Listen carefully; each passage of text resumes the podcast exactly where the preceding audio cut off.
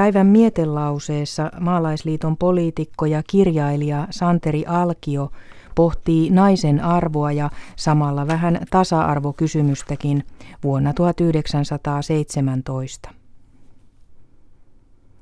Naisen arvon määrääjänä on ollut pääasiassa kauneus, naimamarkkinoilla yhä useammin perinnön suuruus. Aikaisemmin oli naisen työkyvyillä suurempi arvo kuin nykyään. Naisen siveys oli ennen ehdoton vaatimus. Nyttemmin on eräissä johtavissa piireissä siitä luovuttu. Tämä luovutus on tehty sovinnon ehtona sitä vastaan, että miehen siveettömyyttä sallitaan myöskin moittimatta, kun naisille tunnustetaan sama elostelun vapaus.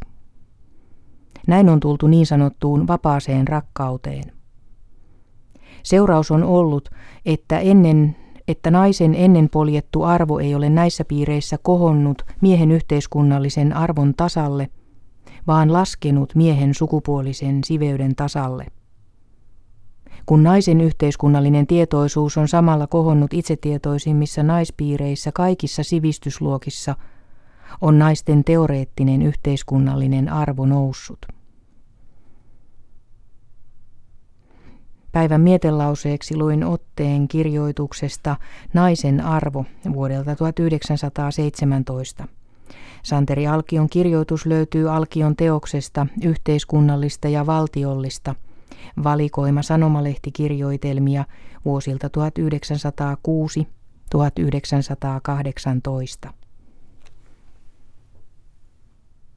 Kohta puolen päivän uutiset ja sitten Tiedeykkösessä kuullaan uusintana Jaana Sormusen ohjelma, jossa pohditaan joustavaa mieltä ja miten sellainen voi auttaa elämän murjoessa.